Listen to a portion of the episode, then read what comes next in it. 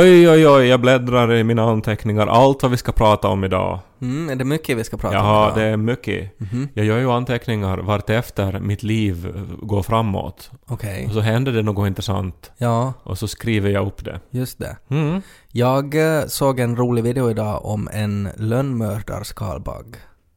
Alltså en Assassin Beetle. Nej, Assassin Bug heter det. Alltså det officiella namnet på den här skalbaggen. Ett väldigt coolt namn på en skalbagge tycker jag. Så det går andra skalbaggar till honom och ber honom att fara och mörda en tredje skalbagge. Kan du ta livet av den här nyckelpigan som äter upp mina barn? han bara, förstås, bara Mm. jag får lite här honungsdagg från Ja. ditt anus. Ja, det är det de äter. Uh, Lönnmördarskalbaggen så tar livet av andra skalbaggar, det gör den inte för betalt. Men det som är coolt med den är att den kamouflerar sig med kroppar av sina offer. Att när den här lönnmördarskalbaggen ska bestämma sig för att nu ska jag lönnmörda myror, så då far den och dödar tre myror och sen plockar de upp myrliken och sätter det liksom på sitt pansar, på sin rygg. Och så har den mycket lättare att smyga upp på andra myror. Men- För att den tycker att, ja men där kommer ju liksom Nancy och Stefan som jag inte har sett på jättelänge. Hej, vad ska ni göra? Så får det lönnmördar skalbagge fot i magen. Men, men först, alltså, nu måste de ju reagera myrorna på att Nan- Nan- Nancy och Stefan saknar eh, Nej. huvuden och ben. de, kanske för att myror jobbar så mycket så att den bara håller på och jobbar och så är det så här, jag känner doften av Nancy och Stefan som kommer upp här bakom mig. Det, då har jag ingen orsak att titta att de faktiskt gör det. och sen är dör väl en skalbagge är ju mycket större än en myra också. Nej, den är inte så jättemycket större. Den är bara lite större. Ja, men vad får den ut av det här då? Den, den, Den dödar andra, alltså den men äter får den upp. mat eller? Ja, ja. Och, och för skojs skull, tror jag. Ja. Att den, jo, säkert äter de typ levern av den här myran eller någonting. Men sen är det bara kul. Liksom att man ser sådär att undrar hur många jag tar livet av i stacken idag förrän jag blir uttjasad. Men naturen är ju just sån där. Alltså helt här vidrig. Ja, men tänk om det skulle finnas alltså en lönnmördarskalbagge som skulle också äta människor. Att man är och går i en mörk gränd och så mitt allt så kommer det liksom tre kompisar horisontellt gående mot en. He, hej, vä, vä, vä, vänt nu. Det, ja. Och så får man en skalbaggfot i magen. Den Svarta änkan äter ju upp den hon har sex med också. Mm. Va, är, det är ju nog fucked up det. Ja, och så finns det också, alltså det heter, jag tror faktiskt att den officiella termen är traumatisk insemination, som eh, vissa skalbaggar alltså förökar sig med. Eh, att de helt enkelt liksom sätter penisen in i kroppen, alltså de sätter inte liksom in där det finns ett färdigt hål, utan att de liksom sätter in penisen och skapar ett hål samtidigt. Vad har där de den landar. såna här harpunpenis? Ja, då? de har det faktiskt. Mm. Och det är ju, det är ju sjukt också. Jag brukar förundras för alla som envisas med att Gud har skapat precis hela naturen Mm. och alla enskilda arter. Att det inte har skett någon evolution alls, ingen utveckling. Eh, så förundras jag att de aldrig just eh, tänker på de här arterna och Ja. undrar vad Gud är för sorts typ. Hur tänkte han att det på något sätt skulle... Vad skulle det bidra till, till, till hela alltet? Att vi har de här insekterna som, som har traumatisk insemination. Ja, och de här fiskarna som förökar sig genom att simma in i urinröret på eh, större djur. Mm. Det, det måste ju ha liksom... Nu har jag gjort blåvalen. Så efter det så tänkte jag en annan sorts fisk.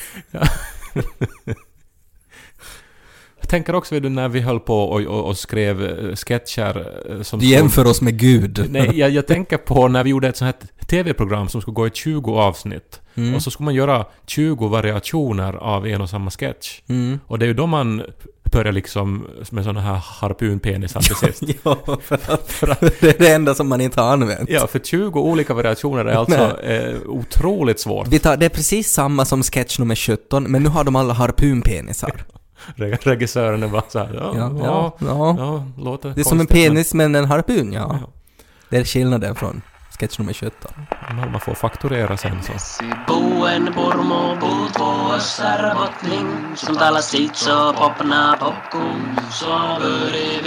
Popna vi lys på Ted och Men när vi är inne på det här med insekter Ja. och sånt här. Så jag skulle vilja lite bikta mig för dig. Eh, jag är ju en jättestor djurvän. Att jag vill ju egentligen att djur ska ha det bättre än människor. Ja, jag vet det. Uh, vi grälade om djur, jag och Niko. Jaha? Uh, eller om, om hur man dödar djur här. Det var ett stort gräl. Mm. Och vi måste konsultera finska lagen. Okej. Och då tänkte jag faktiskt Det är de bästa grälen det man kan ha med sin partner. Men det, det, det, det vi- visar också vilken typ av gräl vi har. Mm. Att det, det handlar verkligen om, om det här definitiva rätt eller fel. Att det är inte liksom att du har inte diskat, Nej, nej. Du, har- du har inte tvättat. Nej, Utan det handlar om finska lagen. så är det. Ja, nej men alltså i, i all korthet då så var jag nära att köra på en mås. Mm. Alltså jag cyklade och sen var det en mås på, på vägen och jag får liksom bredvid den förstås. Men just när jag skulle fara förbi den så typ flög den mot hjulet. Mm. Men eh, den klarade sig och den flög sen iväg. Mm. Men eh, det, det som då blev grälet var det här då att Niko påstod att om eh, djuret blir skadat så står det i lagen att man måste döda djuret. Mm. Och så sa jag det kan ju inte stå i lagen.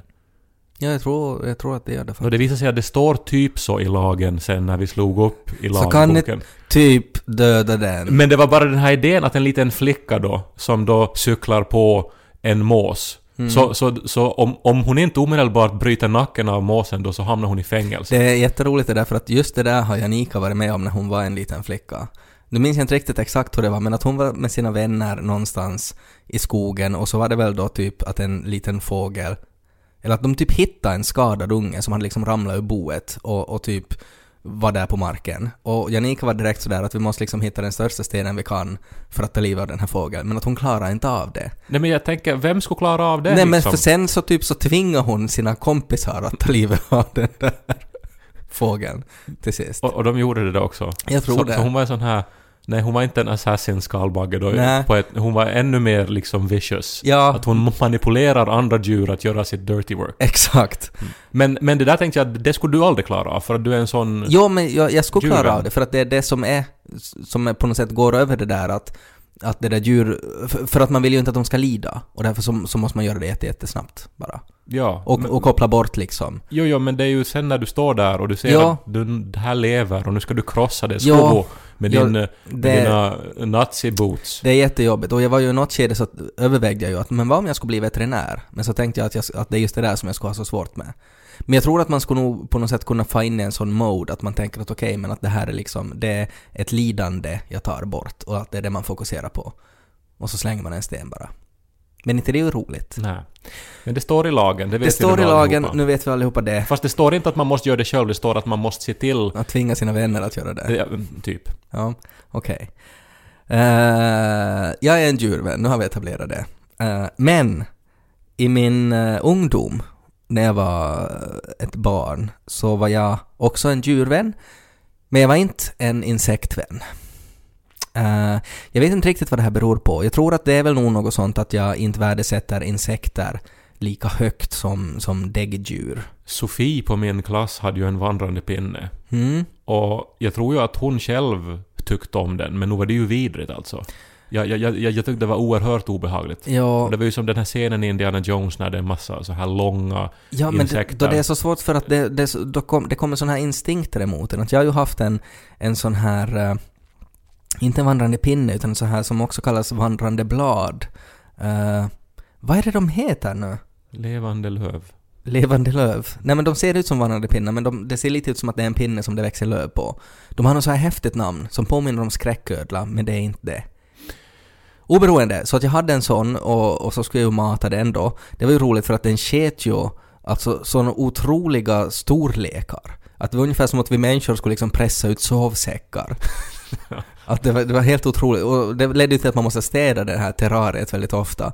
Och så hade jag så jättedåligt samvete för att när jag skulle göra det en gång så måste jag liksom plocka upp den då och ta bort den så att jag skulle få liksom lasta bort de här sovsäckarna. Och så rörde den på sig så äckligt så att jag var, skrek väldigt manligt och liksom fladdrade med fingrarna så att den ramlade ner på golvet. Och det var ungefär som att den föll 200 meter det. Ja. Liksom ur det perspektivet. ja, men äh, insekter är ju... Alltså, för att- Man är väl programmerad att... Ja, Man är programmerad att, att, att, att inte liksom tycka om dem så jättemycket kanske. Därför är jag helt övertygad om att det aldrig kommer att slå igenom hur mycket de än försöker nu tuta ut att vi måste börja äta insekter och de gör såna här insektmalet kött, proteinbomber Ja, och så står de där, de här hipstersen där vid Sörnäs och liksom säljer då gräshoppor i små och såna här... det kommer nog, det på kommer att gå att äta dem så länge de inte ser ut som gräshoppor. Så länge det heter liksom nam-nam-kött eller något och är bara en fyrkant. Så då går det att äta med grädde. Men min bikt alltså som jag ska komma till var att jag torterade insekter. Alltså den här, din egen, alltså ditt husdjur. Nej, inte den. Det, det skulle vara hemskt. Utan alltså så här levande, fria korsspindlar och flugor och, och sånt där. Ja. Och, och jag var väldigt bra på det här. Alltså jag var så här skrämmande bra på att utrota.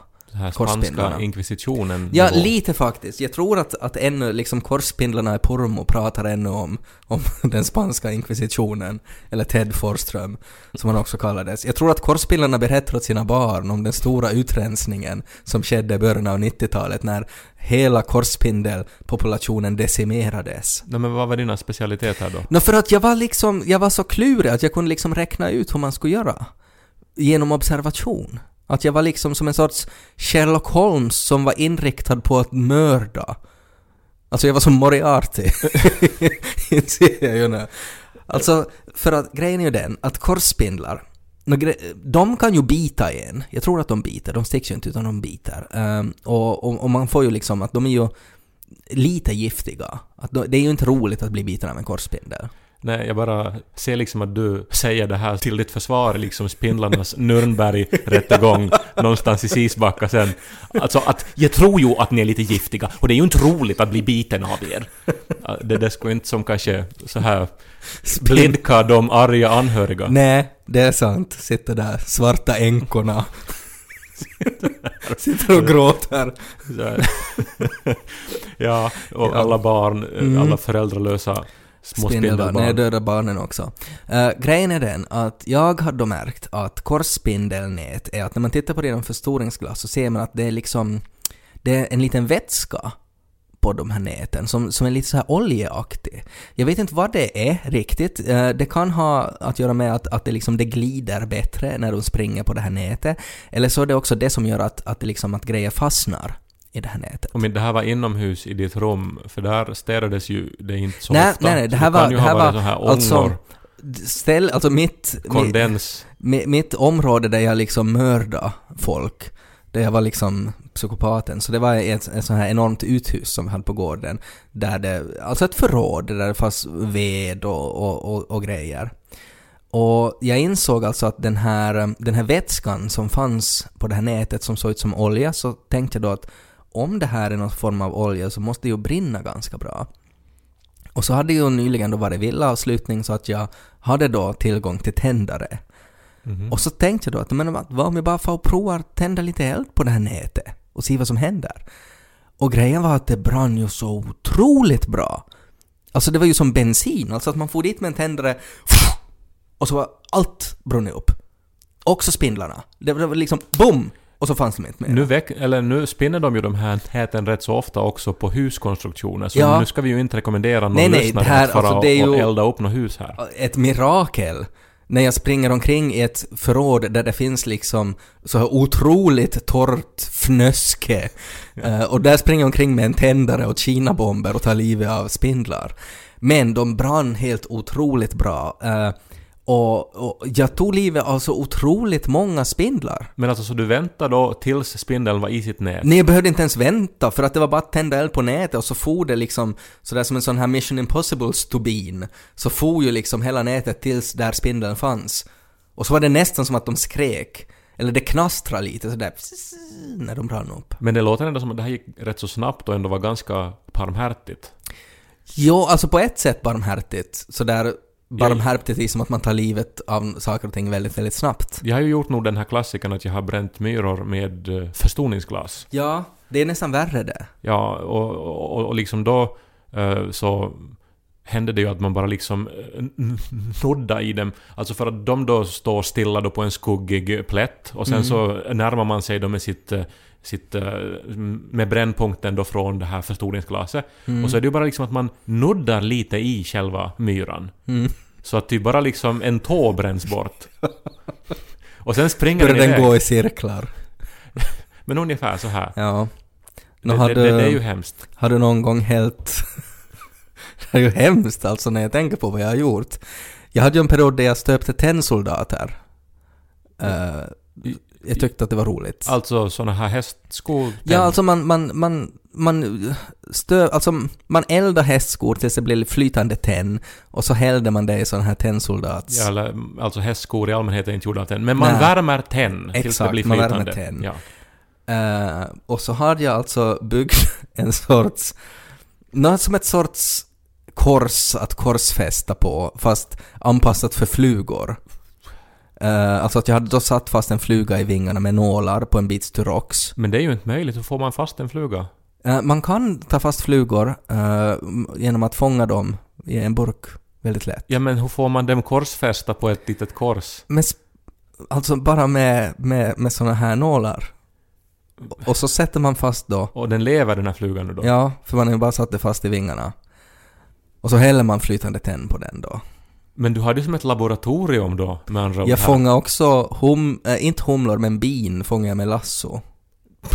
Och jag vet att det, att det, att det, att det känns som att okej, det, här, det här kan ju inte vara sant. Men det var faktiskt sant. Men så, alltså du står Men de, jag torterar aldrig bina, utan att de så band jag bara fast. Eh, för att när de är och, och äter pollen så är de ju inne i en blomma och då sticker de ju ut med bakdelen och då kan du färdigt fixa en liten ögla med en sytråd och så var det bara dit och så boom, Men nu startar ju det här från att du får bara en sån här, ett hugskott när du går i ett spindelvävsförsett Ja. förråd. Ja. Men nu blev ju det här verkligen obehagligt. Jag var här. liksom Jack the Ripper mot insekterna.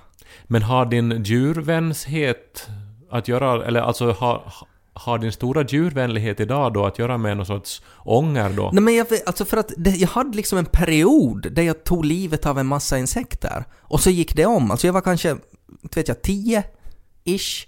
Och att det, att det var liksom en sommar där jag inte gjorde något annat än bara kreativa sätt försökte ta livet av så många skalbaggar jag kunde. Jag visste färgen på alla inälvor, på liksom alla insekter som fanns. Jag hade en liten bok där jag liksom prickade av. Alltså det här som du sa nu var ju just som vet du, om spindlarna har ett 60 minutes så är det liksom en portrait of a serial killer. Det här, här de sätter in det här tick, tick, tick, tick, tick ljudet som den här trailern före. Jag hade en bok där jag prickade av varje skalbagge. Ja, det hade jag. Jag är ju inte stolt över det här. Och jag vet som sagt inte heller vad det var... vad Nej Alltså- men alltså det här med att man, eh, man är grym mot djur så har väl att göra med något sorts sån här första steg i att man försöker hantera döden och alltså att man börjar på något vis experimentera jag tror, med jag kanske med riktigt små barn så kanske man märker att man har liksom en makt. Att jag är liksom mäktigare än den här kaninen. Och så kan man då dra den i öronen eller någonting. Men att, att det är ju liksom ett beteende som man genast när man inser att okej, att det här gör ont för den här typen, så då slutar man ju att göra det. Men det var liksom att jag värdesatte inte insekter på samma sätt. Att det var, det var liksom, jag hade inget dåligt samvete då, att det är först i efterhand som jag var sådär att men vad höll jag på med?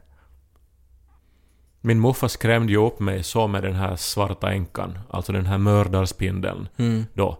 Och jag, jag var ju livrädd för den svarta änkan under hela min uppväxt, som ju inte ens existerar i Finland. Nej. Men att han hade då varit i USA Och tagit han, hem några. Hade en liten koloni. Men sen var jag på ett sånt här, på en, på, på, på en, på en skrivarresidens residens i Mexiko Mm. och bodde uppe i bergen i en månad i ett litet hus. Och där eh, stötte jag på ett par svarta änkor. På riktigt? Ja, eh, i mitt tvättskåp. Det är otroligt skrämmande. Ja, oerhört skrämmande. De är också jättesnabba. Mm. Och jag skrek ju. Mm, manligt säkert. Ja, och, kastade igen de här skåpluckorna och undvek att tvätta i flera veckor. Du gick omkring och luktade svett för du var rädd för svarta änkor. Ja, men det finns ju inbyggt i en Ja, säkert. De det är giftiga. Jo, jo, det, det är någon primal instinkt att om det rör sig snabbt och är litet så då ska du inte få nära. Ja, så jag tror nog Ted att det här var nog bara helt normalt allt det du just berättade. Att, att eh, Så om, om du är liksom den katolska prästen som jag har biktat mig åt nu, så vad ska jag göra nu för att... Liksom. brinn i helvete förstås.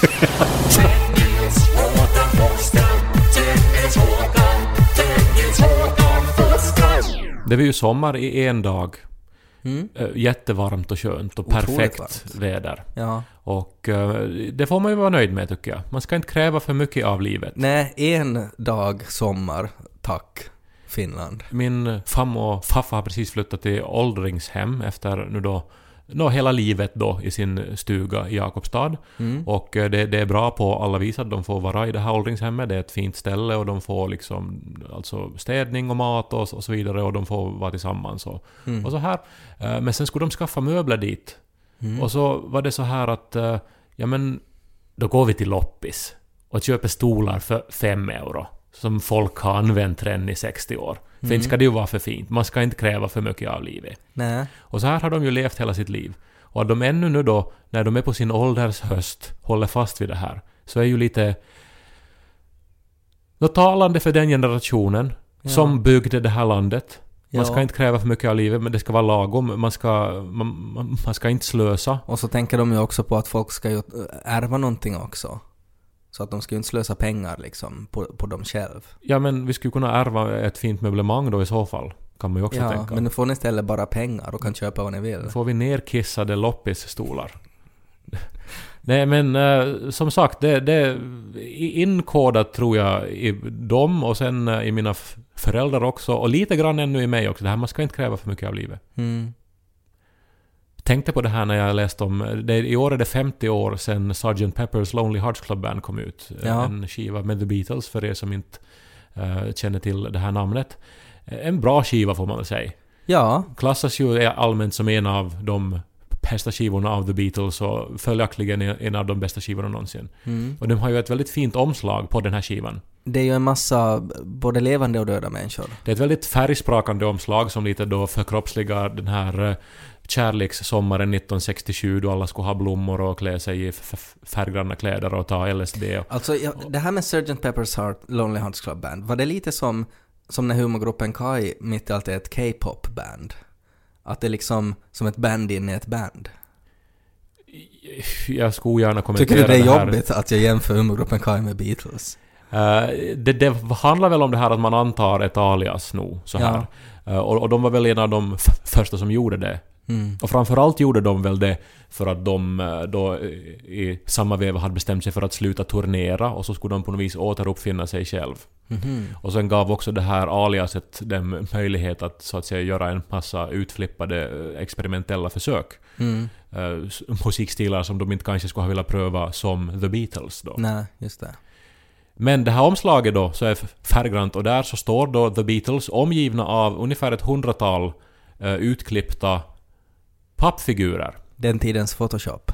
Ja, det gjordes på riktigt. Och det var då alltså människor som de på ett eller annat sätt såg upp till. Där finns Muhammad Ali och... Finns en Hitler där också? Nej, han var en av dem som, hade, som de hade tänkt ha med, men han Mhm. plockades ut så han står i kulisserna. Men syns inte på själva fotot. Okej. Eh, Men där finns då liksom såna här indiska gurus och där finns Marilyn Monroe och olika uh, skådisar och uh, idrottspersonligheter. Eh, men det var en som blev tillfrågad, eh, eller alla blev då tillfrågade om de vill vara med. Om Mm. de kan t- tänka sig att ha sitt ansikte på det här skivomslaget. Ja. Men en av alla som blev tillfrågade sa att ja, men han vill ha betalt. Han vill ha 400 pund för, För att, att- vara med. Ja. Och då bestämde ju sig Beatles givetvis för att inte ha med honom på omslaget. Var det Lasse Eriksson?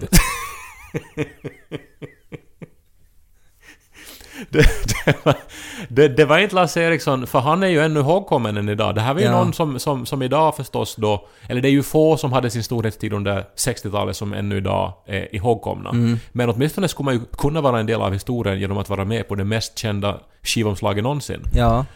Men det är inte den här typen som inte ens vet vad han heter, för who knows who he is? Och bara för Så att du vet inte vem det är?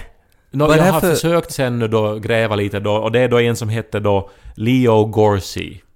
Okej, men vad var han känd för då? Han var en skådis. Ja, ja. Ja, men inte en som man idag kommer ihåg eller som Nej. man vet utseende på. Nej, men nej. skulle han ha varit med, skulle, skulle han inte ha varit en girig buk, som Så det skulle heter? han vara känd idag? Ja, och då tänkte jag på det här att han borde ha tänkt så här som farmor och faffa och som, och som jag ännu känner också att Man ska inte kräva för mycket av livet. Man ska, Mm. inte, man ska, vara, man ska gilla läget, ta det som erbjuds igen. Men inte ska man ju jobba för gratis heller. Nå, i, i, det här, den Skulle dagen... du gå med på det om humorgruppen Kaj skulle säga att nu ska vi ha ett album med massa kändisar på, ska vi få använda ditt face? Är det här en hypotetisk fråga nu Det är en eller, hypotetisk. Eller, eller har du något så här Nej, det är en, en meddelande från... mycket hypotetisk fråga. Där är Sås och Eh, Fredrik Furro, Lasse Eriksson Lasse förmodligen. Eriksson. Kanske, kanske Ulla-Maj Wideros Ja, där. hon är också där. Ja, Så skulle du göra det? står Hitler I kulissen. i, i, i kulisserna för någon producent har fått dem att betala det om att inte ha honom. Ja men vad jag än svarar nu så, så, så, så, så Nej, men det rätta svaret är ju förstås skulle man ju göra det. Inte skulle man ju kräva betalt. Väl? Nå, men... Men tror du att Ulla-Maj Wideros skulle vara med där då? Klart hon skulle vara. Och liksom vilja ha med... Klart hon skulle komma dit fysiskt. De skulle inte ens ha en pappfigur av henne. Att hon skulle nog stå där, hålla armen runt dem. Jag tycker vi ska sluta jämföra Beatles med humorgruppen Kind. Okej.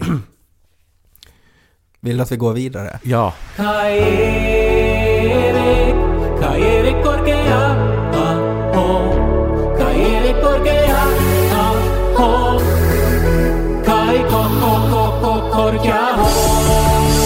Så jag kräver inte för mycket av livet. En vacker dag och sen en cykel som fungerar.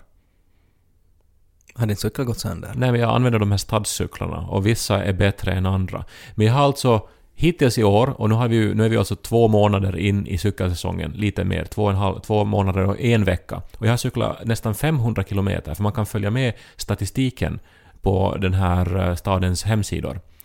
Eh, Så det, det är väl ändå ganska bra att jag har liksom cyklat eh, inom eh, Helsingfors gränser lika långt som att jag skulle ha cyklat från Helsingfors till Pedersöre i Österbotten. Jag tror det är bra. Det är väl bra. Mina vader är så här svällda och, och, Ja. och så här erotiskt hungriga. Ja, det var egentligen det du ville säga. Nej. Prata om dina erotiskt hungriga vader. Jag, jag ville säga att, jag, att, att mitt cyklande är också eh, förknippat med massa magiskt tänkande. Mhm. Och jag, och jag vet inte... eh, Det, det här gäller också andra saker i mitt liv. Alltså att du sätter ett spelkort i bakringen så att när du cyklar så får du såhär flapp, flapp, flapp, flapp, flapp, flapp, flapp, flapp och så låter det som att du kör en moppe. Nej, men att jag till exempel igår när jag då tog en cykel från den här vanliga stationen nära där jag bor Ja. Och så vanligen åker jag då in till centrum eller eh, hit till mitt arbetsrum där vi nu bandar in. Mm. Eller... Eh, Nå, alltså jag har en så här två, tre Ja, standardställen du som jag behöver inte gå igenom alla ställen du cyklar till. Men igår cyklade jag då till eh, en station på Drumsö. Ja. Och då tänker jag när jag parkerar min cykel att cykeln är glad nu. Mm. För att nu fick den fara till en konstig ny station. Som, som den inte brukar få fara med dig för. Ja, eller inte bara med mig, men att det är få som har just åkt den här rutten. Mm. Och att jag faktiskt som känner att cykeln förmodligen är glad. Att du på ett sätt belönar den lite. Ja, eller inte vet jag, alltså jag bara egentligen som inser, eller, eller alltså tanken är inte att jag, jag, jag gör den glad, utan att nu, nu mår den bra. Mm. Alltså det är som det som är... Ja, Att jag, Ja. jag besjälar döda ting. ja det, jag känner så igen det där. Också när jag någon gång är ute och paddlar med kanoter, det händer inte ofta. Nej.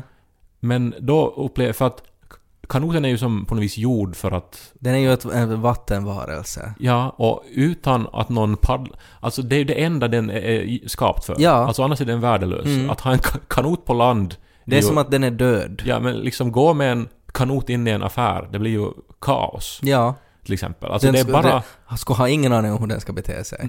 Ja, det skulle ju som slå ner Ja. mannekänger. Var är och- forsarna? Men eh, så då upplever jag då att, att, att, att den har roligt. Mm. Att, att Jag känner, jag känner så igen det där, men att i mitt fall så är det alltid andra vägen. Att jag upplever alltid att, att när jag är arg på någonting Så vill du korsfästa kanoten Nej, och hälla, le, nej, hälla, hälla jag- tenn på den. Att jag straffar dem. Alltså de här grejerna som jag, som jag har liksom skapat ett liv åt. Eh, att till exempel att om jag är arg på, på datorn för att, för att min egen inkompetens gör att saker och ting inte blir som det ska vara, så då kan jag straffa den genom att till exempel dra ut en USB-pinne utan att ejekta den. Det är bara såhär ”Ha! Nu drog jag ut den!” Fick du? Fick du det? För jag tänker att det gör lite ont i den, för att den är ju hela tiden sådär ”Du måste jäkta, du måste jäkta!” Och den säger ju aj, det kommer ju en pop-up som säger går- att ja. nu, nu gjorde du fel! Ja, och då är jag sådär, ja, kanske du skulle bete dig i framtiden så ejektar jag. Och, men det, är- det är aldrig som att jag skulle, skulle liksom belöna den, utan att det, det är mest att jag straffar den. Ja, men- men, annars är det där alltså, alltså bara för att lite eh, gå in på, på just det där, så är det ju faktiskt underligt att, att det där är en varning som ännu är kvar eh, Mm. i, i alla datorer. Alltså, alltså både Windows och Mac har ju den där varningen.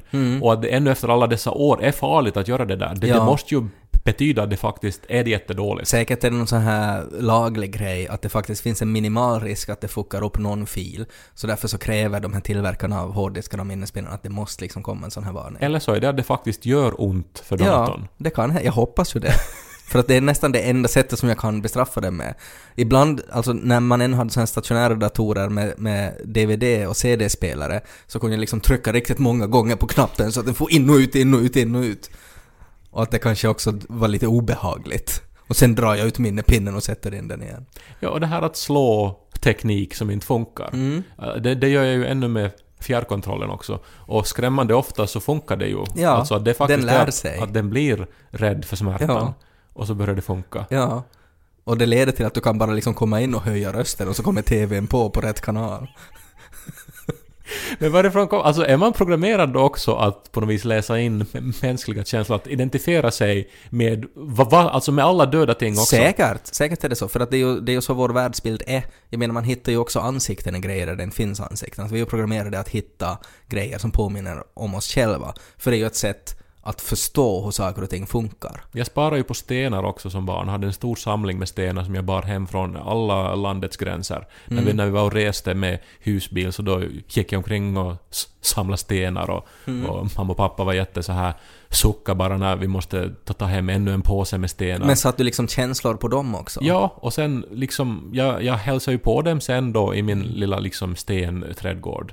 Och, och så pratade jag med dem och, och så putsade jag dem och sköljde dem med vatten så de blev fina.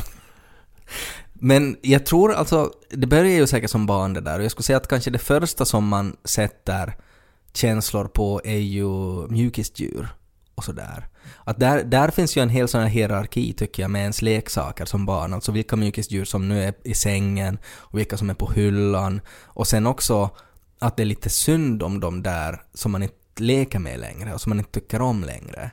Att när de byts ut mot nya häftiga så att jag kunde ibland liksom sätta ett gammalt eh, mjukisdjur som jag hade liksom var för gammal för att leka med men att ibland så tog jag det upp ur liksom garderoben och så fick det sitta på hyllan en stund. Jag, jag har ju nog kvar dem allihopa än idag. Alltså inte hemma hos mig, Men, men har du inte jättedåligt samvete då? i något förråd. För det skulle vara omöjligt att kasta sådana djur som man Ja. har haft sådana stunder med. Fast de ju var...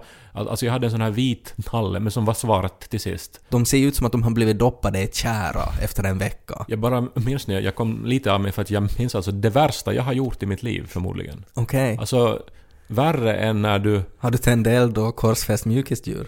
korsfäste den här spindeln. Nej, nej alltså jag det här uh, hade ett uh, förhållande en gång med en man. Vi bodde ihop och han hade en sån här dyna Mm. som han hade haft hela sitt liv. Och sen så en babydyna? Nej men en, alltså en dyna som hade hängt med bara. Okej. Och som liksom vi inte använde men den Det var måste ju liksom... vara superäcklig. No, den var ju förstås omgiven av, av fräscha eh, dynvar Ja. och så här. Men att det var nog en sån här... Ja, men den var äcklig för... alltså till, till historien då hör att det hela tiden liksom ramlade sån här stoppning ur den som låg överallt. Ja, men det måste ju ha sett ut som den här svepningen i Turin. Nå, men eh, hur som helst, till sist då, så jag som, som vet allt om att besjäla saker och att, och att liksom eh, ge, ge döda ting eh, ett oändligt värde, Antropomorfera kan det hända att det heter. Ja, eller psykopatera. men jag tvingar honom, och han måste göra det själv också, att kasta den här. Nej men! Varför det? Och rent av så, eh, alltså för, att han, alltså det, det, det, var enormt motstånd, men så också att jag liksom gick med honom till den här, till den här skräp, eh, alltså till det här uthuset där det fanns liksom soptunnor. Och tvinga honom att kasta den. Men varför det? För att den var så asig? Den, den, var, den, den var vidrig. Ja men han kan ju bara ha satt in den i en påse då och satt den i någon förråd. Ja, men, Men du skulle ha honom att slänga bort den. ja och jag, jag liksom... Och ni är inte ens tillsammans längre. Och det kanske ligger no- här någonting i, i... Alltså här kanske orsaken fick nå, sin start. Där är ju nog verkligen orsak att dumpa någon där. Ja, men efter det här så upplevde jag också att vi hade svårt att se varandra i ögonen under ett tag. För att jag hade som... På ett sätt hade jag ju liksom dödat en del av hans själ. Jo, och, och, och väldigt så här medvetet. Och, Och ha honom att ta livet av en del av sin och, själ. och utan någon egentlig orsak, annat än att det var nu Men- lite ludd i Men kan det ha hörnen. varit något så här undermedvetet då? Att du var liksom trött på det här förhållandet och på den här mannen och det på något sätt allting symboliserades av den där äckliga, äckliga kudden. Och så på något sätt ville du att han skulle döda det så att det sen skulle ta slut. Ja, det är väldigt olikt mig. Jag har inte gjort någonting motsvarande tror jag någonsin Mm. annars. Uh, ta i trä, eller vad heter det? Det kan hända att jag nu inte minns alla försyndelser jag har gjort. Men jag Mm. tror att det där är enda gången jag har, jag har liksom rent gjort Ja. någonting ganska ont. Det där är nog faktiskt... Och att jag kanske försökte liksom vara pedagogisk då. På ett sånt här in, in, inkvisitionssätt. Ja, det är ju svårt att vara pedagogisk när man är den spanska inkvisitionen.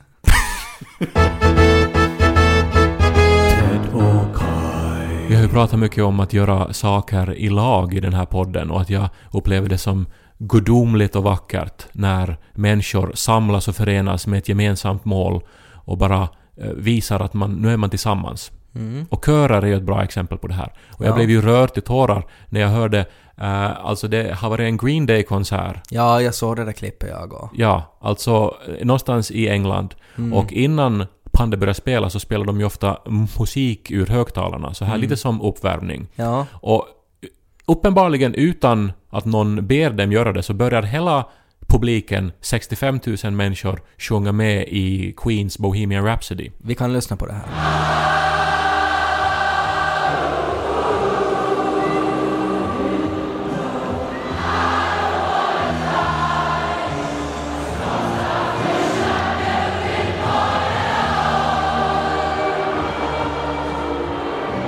Och det är ju gåshud och det är ju tårar och att mänskligheten har... Det finns framtid och hopp. Är det så här att det, att det börjar komma tårar ur gåshuden? Det skulle vara äckligt. Men Ja. jag vet inte vad det är då för sorts Någon svett. som utsöndras. Mm. Svettårar. Men eh, kära lyssnare, jag tycker vi går vidare i sommaren med eh, denna eufori som den på publiken kände i våra sinnen. Njuter av eventuell semester eller av att jobba. Man kan njuta av jobbet lika mycket också. Man kan njuta av att tortera insekter eller njuta av att förstöra en bit av sin partners själ och genom att tvinga dem att göra saker som de aldrig skulle göra på egen hand. Man kan också samla stenar och glädjas åt naturens skönhet. Mm. Och man kan glädja citybikes genom att ta dem till nya ställen. Jag tror alltså... Har du med dig lite hö som de ger dem också? En sockerbit i fickan. Jag tror att jag idag ska överraska min bike genom att liksom ta ut den ur stationen och Mm. bara cykla runt kvarteret och sätta den tillbaks i samma ställe. Ja, men tror du inte att den blir ledsen då för att den trodde att den skulle få fatt i Tromsö? Jag Men tror att den lite så här fnittrar så. ja, där vi skulle inte egentligen pedrej. Ja, Mm. Så Ja. kittlar jag den under sadeln. ja. Jag ska fara och sätta alla hårddiskar jag har i datorn och dra ut dem med en gång. Det här var den svenska Yle-podd. Jag heter Ted och han heter Kai. Eh, ni kan mejla oss på tedochkai.yle.fi om ni har ärende. Eller annars bara. Mm. Hej hej! Ted och Kai, Ted och Kai, Ted och Kai. Ted och Kai.